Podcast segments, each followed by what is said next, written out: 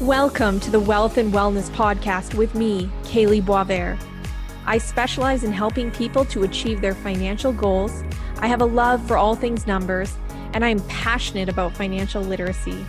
My goal is to spark healthy and positive conversations around wealth and investment and create a world where nobody is limited by their financial situation. But wealth is just one piece in the equation of living our best lives.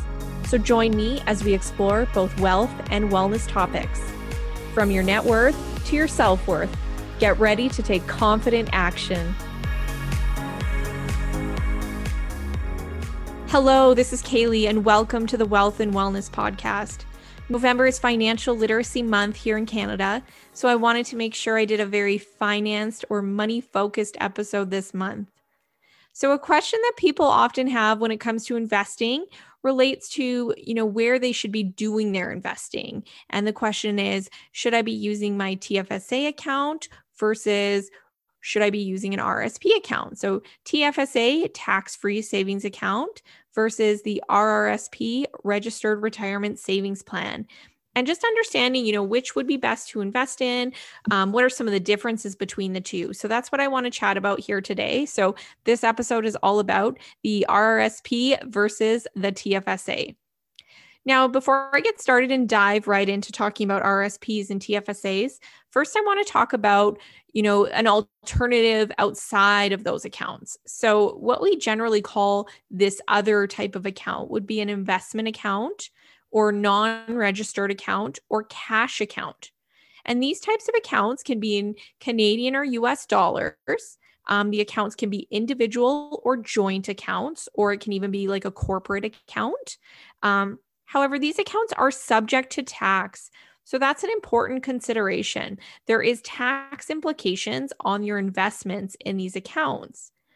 So that's why generally people are using these tax efficient accounts prior to using a non registered account. So people use RSPs and TFSAs because there isn't tax implications to investing in these accounts. So if you're not using those registered accounts, RSP, TFSA, and you're instead using non registered, so this investment or cash account, you will be subject to tax on your investments. And this comes in the form of um, any interest income, dividend income, or capital gain. So, interest income is taxed like employment income in these accounts. So, it's fully taxable at your employment income level. And interest income generally is generated from things like bonds and GICs. So, it's usually then taxed at the highest rate because it's taxed just like your employment income.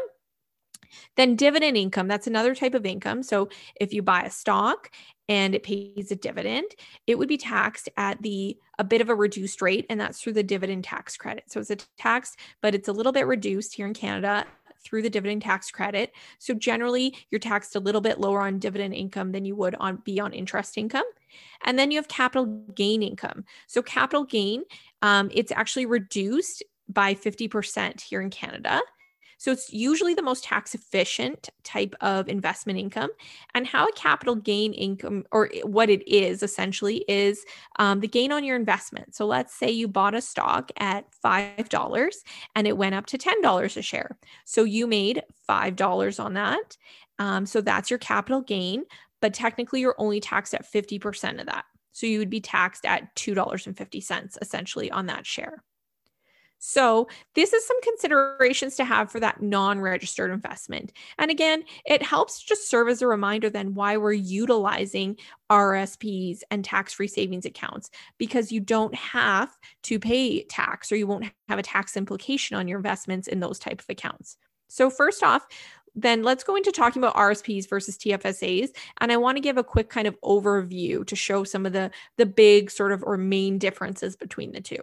So, RSP, it's tax deferred. So, what that means is you are going to be taxed, but you're taxed later on. You're pushing it off to later on. You're taxed when you take money out of an RSP. So, that's why we say tax deferred. Versus a TFSA is tax sheltered. So, it's completely sheltered the entire time. And when you take money out, there's no tax implication.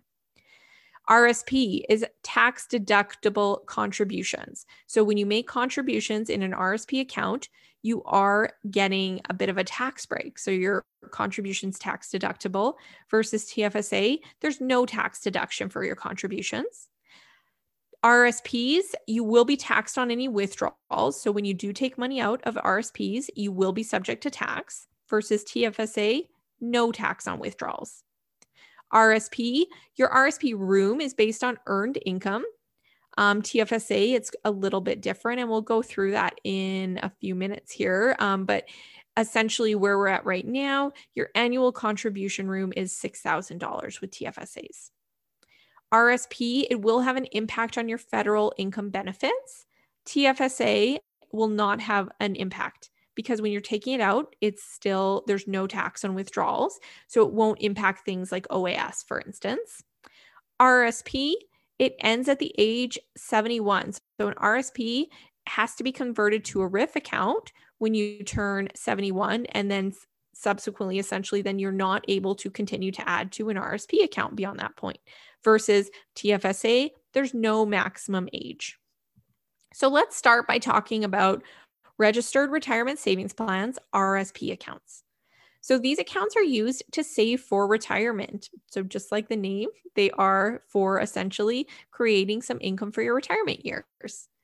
You are um, the earnings within an RSP are all tax sheltered. So money made on those investments will not be taxed when they're in the RSP. So think um, dividends, like I talked about before in the non-registered accounts where they are taxable. Well, in an RSP, you could be making investments and earning dividends or interest or capital gains. And there's no tax implications when they're in your RSP. So you don't have to pay tax on those amounts. However, an RSP is tax deferred. So you will be paying tax, but it's when you withdraw. And when you're withdrawing for these of course, most often it's going to be in your retirement years, and you are taxed as if it's income at that time. So you're taxed at the income rates. Contributions are tax deductible, though. So that's really the big benefit to these accounts and why people like making RSP contributions because you do get tax relief by deducting your RSP contribution from your income. So effectively, your contributions are made with pre tax dollars and you get back the tax that you paid. So, for instance, if you're at the 30% tax bracket and you made a $1,000 contribution, you would likely can expect to get back about $300 then. So you're getting back the tax that you would have paid on that money when it was paid to you in the form of income. So it's essentially you get back the tax. It's essentially you're putting in pre tax dollars. You can think of it as. Um, a variety of investments are allowed within your RSP. So anything from, you know, GICs, bonds, equity investments, mutual funds, ETFs, those are all allowed within the RSP. There's a couple restrictions to type of investments, but again, for the most part, most of your sort of typical type of investments would be allowed within your RSP account. Um, as well, with these accounts, you can designate a beneficiary or beneficiaries. So you can designate, um, oftentimes, for instance, if it's spouses, they designate each other as beneficiary. If you do not have a spouse, um, you're able to designate anyone else. Maybe it's adult children or um, anything like that. Um, or you can designate your estate, which would mean that if you have, you know, your will would dictate how that is um, divided. So that estate means that the will will instruct what's done, but remember there are there is the ability to designate beneficiaries and so make sure you're utilizing that feature because it's just very helpful um, to have that all designated and for ease of if you know when you do pass away so we know the sort of the there's knowledge on who it goes to after that the beneficiary is designated um, and it flows right through to them and you can change your beneficiaries um, and de- the beneficiary designation too at any time so, RSP contributions.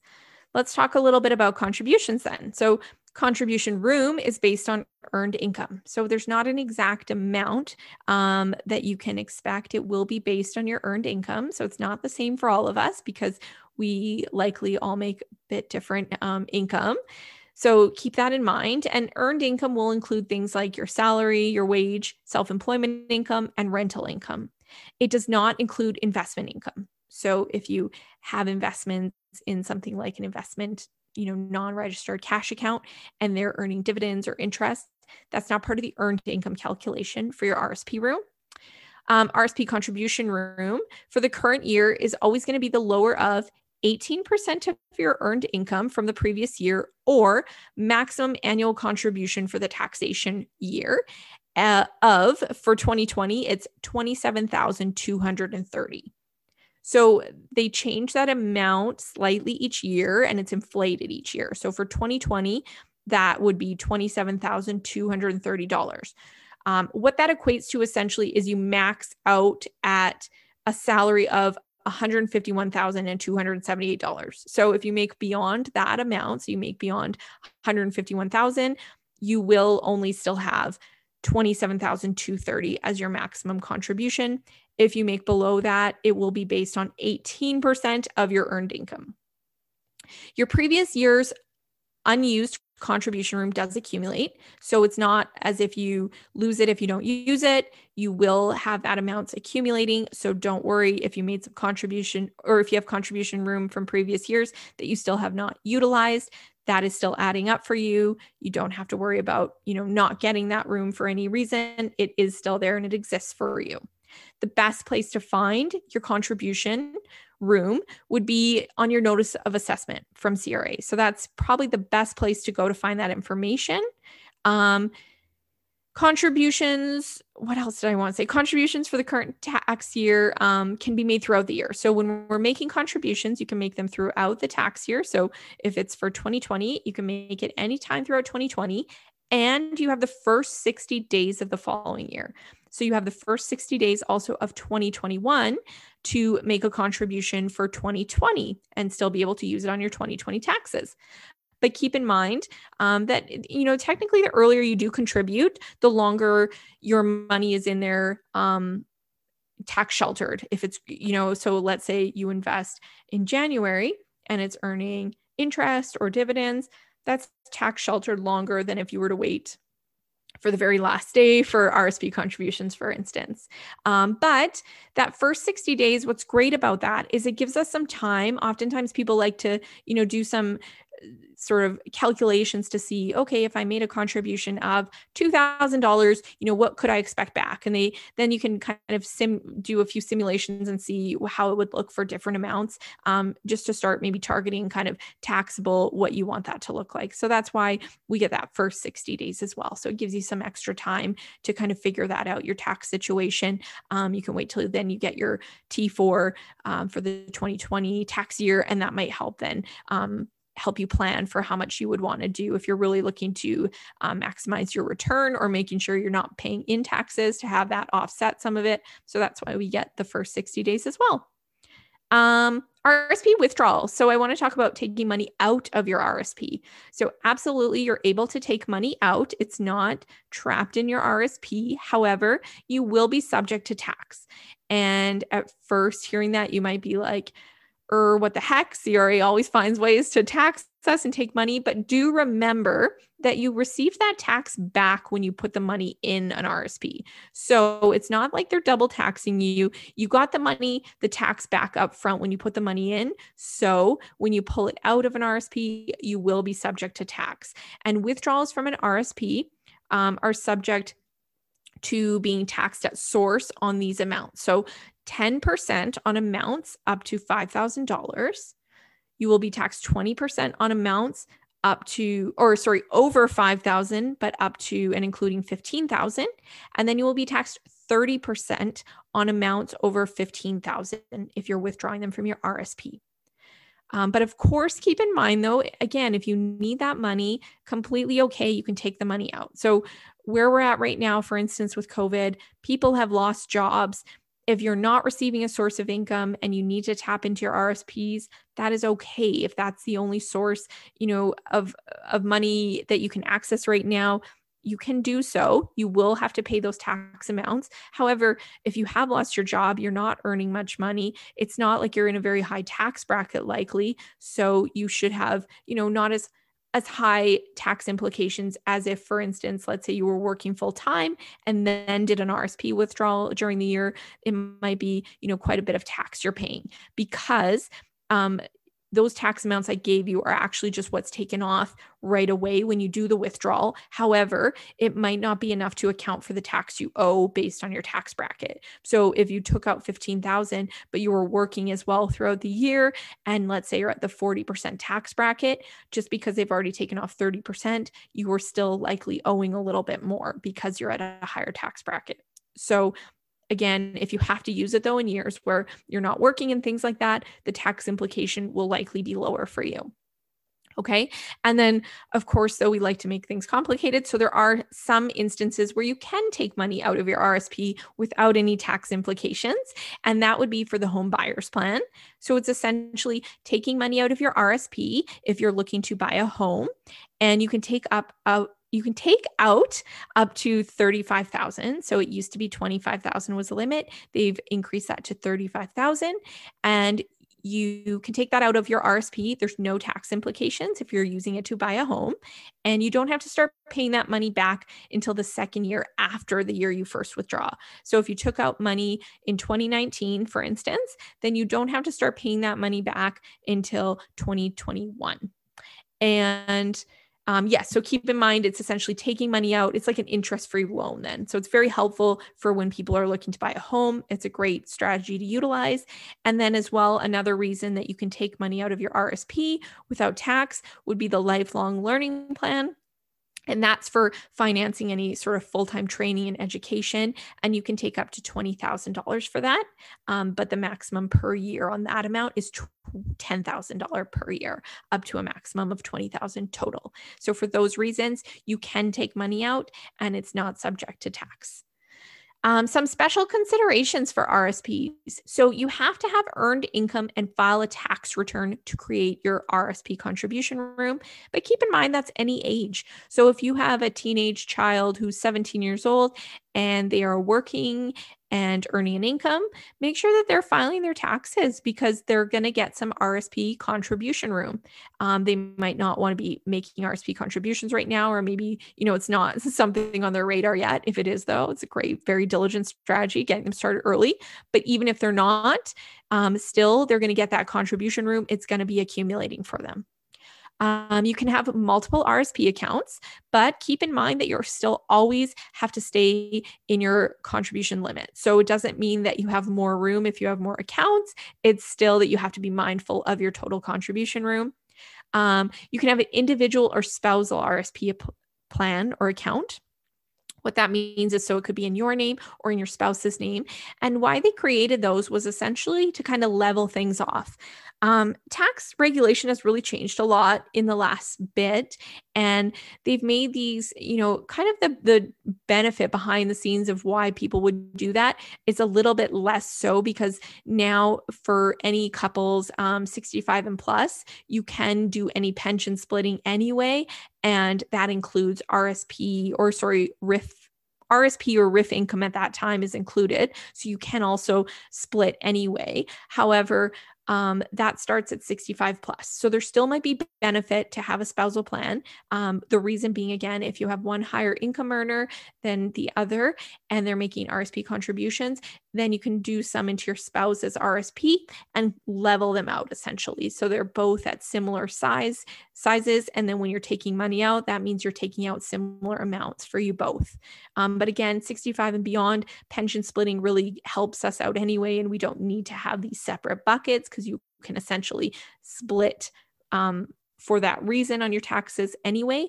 But if you do plan on retiring prior to 65, or let's say you're older than your spouse, you might want to have a spousal plan because if you're once you hit 71, for instance, and if your spouse is younger, you can actually still contribute to a spousal RSP at that point in time, um, even though you're not able to continue to contribute to yours because yours has converted from an RSP to a RIF, which we will talk about. Um, but you could be doing it to your spousal plan who, if they're younger. Um, keep in mind too, if you have any sort of employee plans um, where it's your employer matching contributions, or if you're in a pension plan, that will reduce your RSP contribution room. So just be really mindful of room and really be utilizing those sources like your notice of assessment to figure out what your room is. Um, that's probably your best source to do it rather than just doing the calculation yourself, especially if you're participating in those plans because the amounts that your employer is contributing is going to be taking up some of that room as well. Um, excess contributions to RSP. So, you know, i t- I've alluded to you don't want to over contribute. And the reason being is that excess contributions are taxed and they're taxed at 1% per month when you exceed your limit. However, you do have a little bit of wiggle room. So, it's taxed if you over contribute by more than $2,000. So you have a little bit of space if you accidentally do make a bit of an over contribution as long as it's below $2,000 $2,000, you will not be taxed on that over contribution amount. Okay, so let's talk about now registered retirement income funds, which we call RIF accounts. Um, essentially, a RIF account is what an RSP account becomes or what it converts to. So it's used to withdraw income during your retirement a RIF account you are not allowed to make contributions to. So essentially, a RIF account is paying you out. You cannot contribute to the RIF account. And it converts from, so RSP converts to a RIF account, and you're required to convert by December 31st of the year you turn 71. And then at that point in time, it starts paying out according to a schedule the year following that conversion and it's based on a percentage amount. But so essentially, think when you convert your RSP to a RIF, you will have to start taking out a minimum amount, and you cannot essentially you cannot not take your minimum. So you are required to take the minimum amount every year. You can convert your RSP to a RIF before 71. However, at the point you convert, you cannot stop it or convert backwards or convert back. So of course, if you're 71 and required to convert anyway, that's fine, pretty straightforward. But let's say you're 65 and deciding, you know, should I convert or should I not? And then you decide to convert. And then maybe you start working again and say, well, I don't actually need this income. Can I put it back to an RSP? Well, no, you cannot. So just make sure when you decide to make that conversion that you've chosen a time where you're okay to continue to be receiving those minimum amounts because it's the minimum mandatory withdrawal each year you have to take once it's started. Um, you can take above the minimum amount, however. So the minimum is what you have to take, but you absolutely can take above the minimum amount. Keep in mind, though, of course, you're subject to tax. So when you pull money out of an, a RIF account, it's taxable as income. So it would depend on what income bracket then that that income puts you at.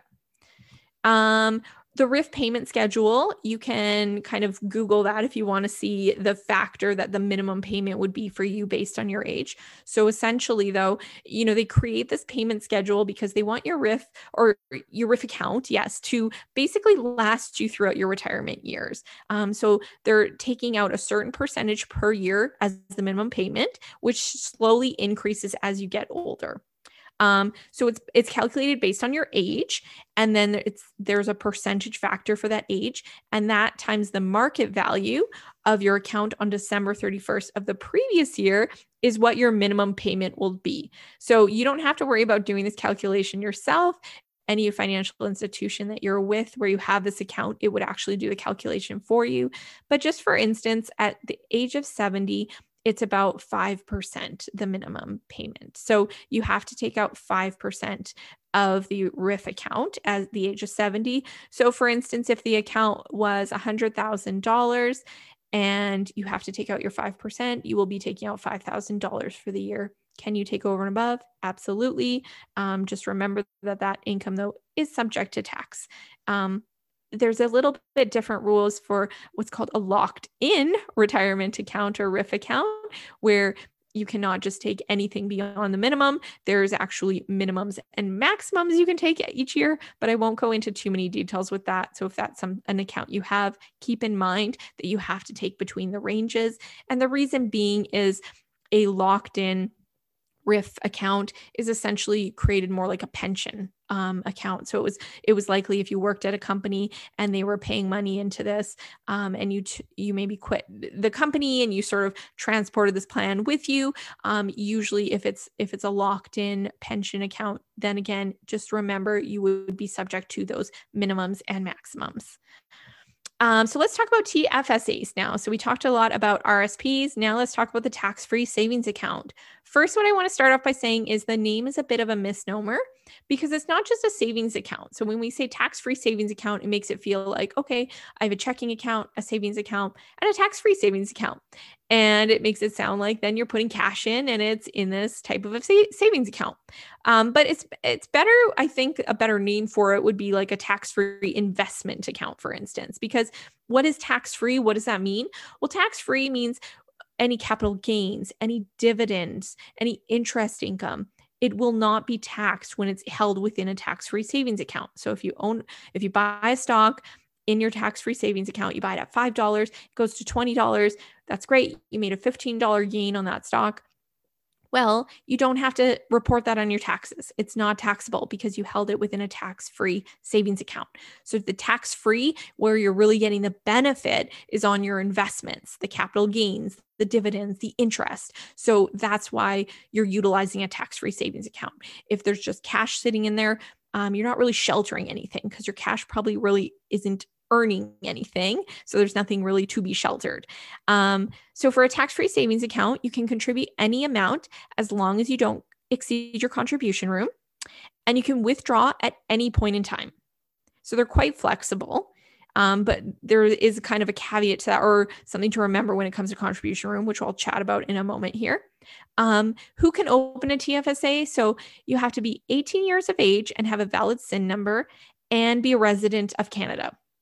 So, for instance, if you move away from Canada for a year or two years, make sure you're not making contributions during those years or you don't get contribution room for those years. So, let's say you move back. Um, you know, the years that you were away, you will have not received the contribution room for those years. So that's something to keep in mind. You have to be a resident of Canada to get that contribution room. Um, as well with the TFSA, you can designate beneficiary or beneficiaries. So very similar to an RSP account. Um, TFSA contribution room. So, what is room?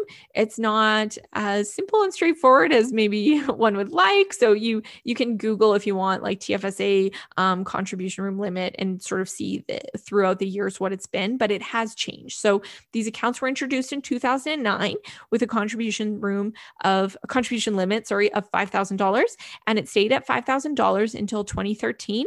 Then they increased it slightly to 5,500, where it stayed for a couple years, and then in 2015 they created $10,000 contribution limit and then it went back to 5500 for the next few years and then in 2019 it was 6000 as well as 2020 6000 and they have announced for 2021 it will be 6000 as well. So your total cumulative contribution room as of 2020 right now is $69,500. And then, of course, as of 2021, that will be $75,500. So that's where your contribution room sits. Again, why I said it's not exactly straightforward is it has been a little bit different throughout the years.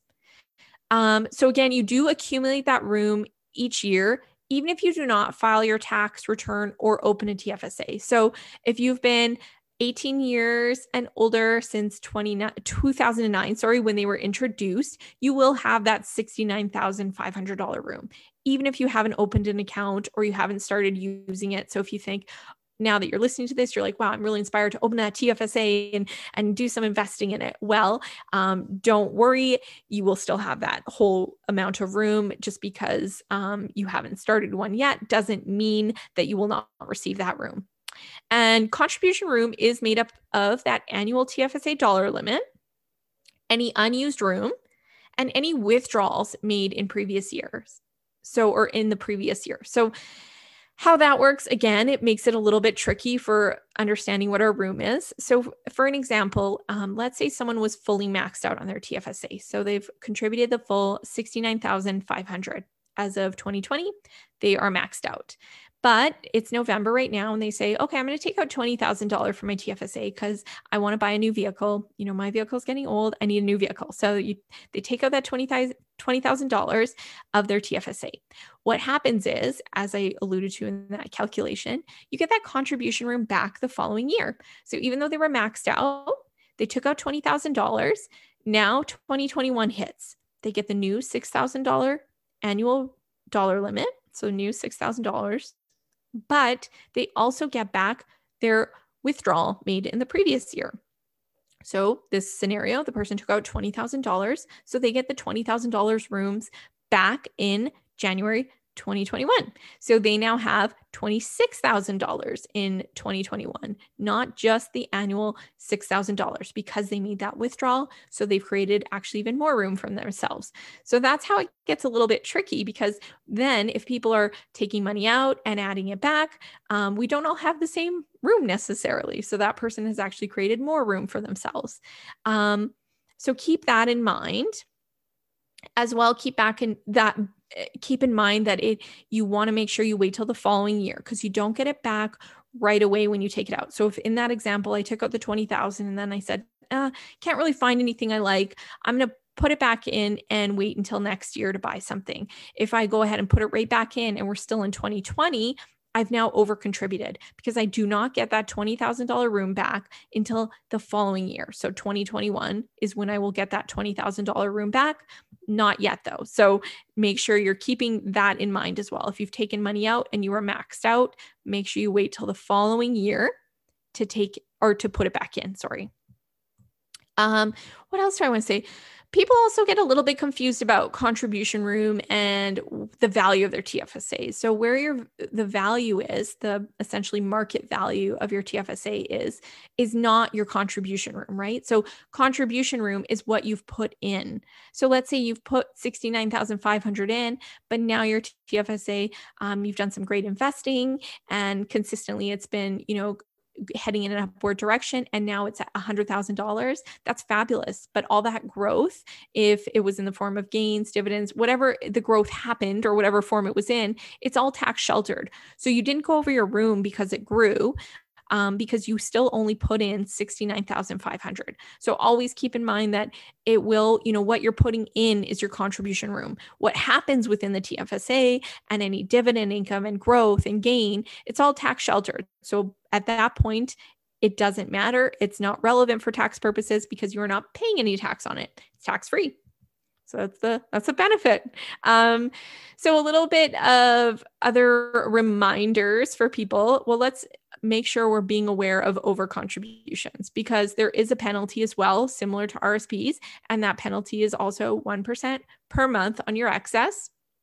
And um, you know, it could take CRA one to two years to even notify you of this. So really be aware of that because you don't want to over contribute. And then, you know, if it takes them two years to tell you, it's a lot of interest that has been racked up over that time. So be very diligent with your contribution room. They're not that quick to inform you if you have gone over.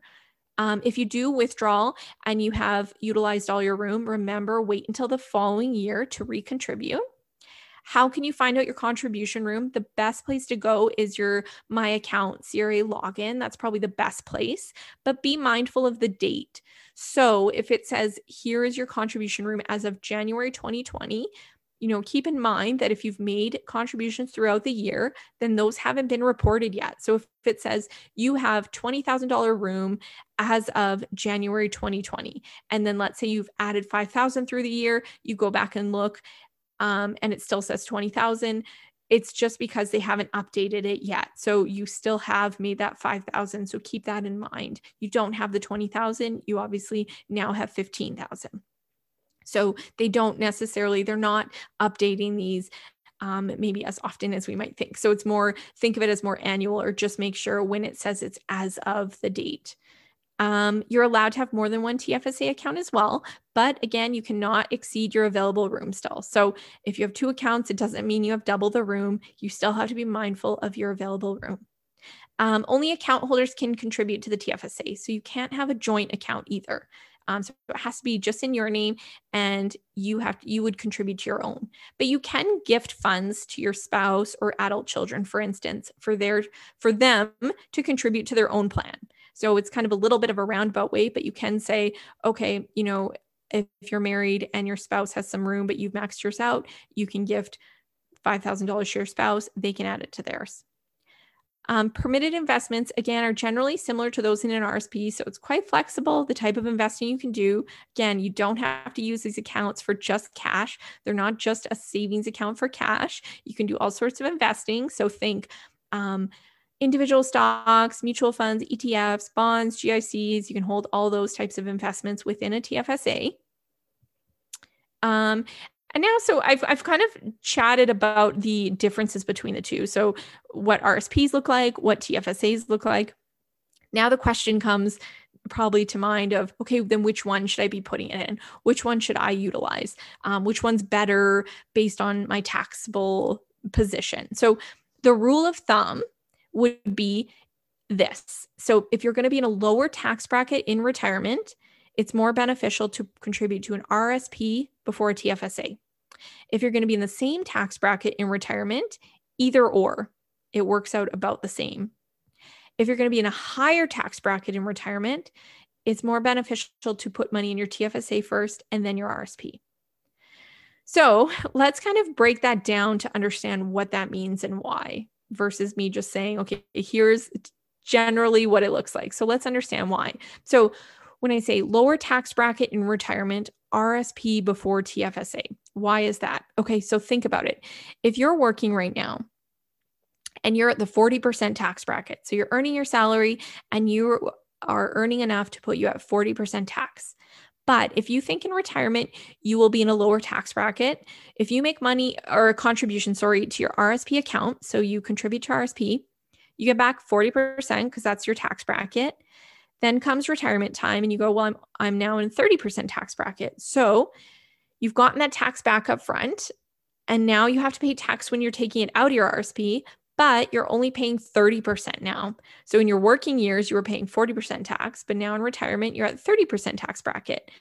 Um, so you got that 40% back up front but you are paying it later on when you take money out of the RSP. However, you're now at 30% tax bracket. So you've saved yourself about 10% tax on that. So it was beneficial to put in an RSP now, get the tax back, and then pay it later on when you're in the lower tax bracket. The opposite scenario is for the higher tax bracket. So higher tax bracket in retirement, TFSA before RSP. So maybe you're very diligent about saving, you're creating a nice nest egg for retirement. You're like, I'm going to be living it up in retirement. I'm going to be making even more than than I am now. So that's great. Good goal to aspire to. I love it. And what that means though is if you're let's say in the 30% tax bracket right now, and then in retirement years you're in 40 well if you made an rsp contribution you got back the 30% however now comes retirement and you're pulling the money out but now you're at the 40% tax bracket. So you're a higher tax bracket. You got back the 30, but now you're paying 40. So you're better off to be maxing out your TFSA first as a result. So hopefully that helps. The the challenge or why it's more kind of a rule of thumb and not necessarily set in stone is there's a lot of unknown factors in this, right? So the unknown factors being, well, how do I know what tax bracket I'm going to be in in retirement? And that's going to depend on a few factors like how much you're saving, how much your savings are growing, that compounding, things like that. You won't necessarily know what you're going to have in that retirement nest egg exactly to the T kind of thing or to the dollar until you actually get to that point because it's also based on rate of return and we're, we don't know that until it actually happens. But as well, we don't know tax brackets. So where we're at right now with tax brackets um, you know it's it's set out with these are the tax brackets based on the different income levels. But with everything that's gone on with covid and a lot of government spending you know what's what people are talking about is that taxes are likely going to have to go up in the future. So we don't know for sure the answer to that. But if taxes do go up and you were thinking, well, I'll be in a lower tax bracket in retirement, but then if the tax rates go up, we can't say for sure if that's going to be the case. So that's another unknown. And again, it's unknown until it actually happens. So we we don't really have a crystal ball. We're not able to see what that's going to look like until it occurs. So unfortunately, we won't know the exact amount um, until things like this actually happen and take place. But still, these are all important things to know. And either way, you're always more beneficial to be putting your investments into these vehicles like a tax free savings account and an RSP because, as we alluded to, you're saving on any sort of capital gains um, tax amounts or dividends or interest income. It's all tax sheltered. So you're still obviously better off to be putting these investments in these tax sheltered vehicles but it's just a matter of if you're deciding you know which one before the other we don't necessarily have the exact answer but this is the rule of thumb to consider so hopefully that was helpful. Um, and hopefully you enjoyed this episode. It's maybe given you some food for thought. And hopefully it has inspired you to also take confident action. Uh, thank you so much for, listening and hope you've spent some time working on your financial literacy for this November um, just by listening to this podcast. You have done so. So, gold star for you. Thank you so much for listening. Until next time, bye.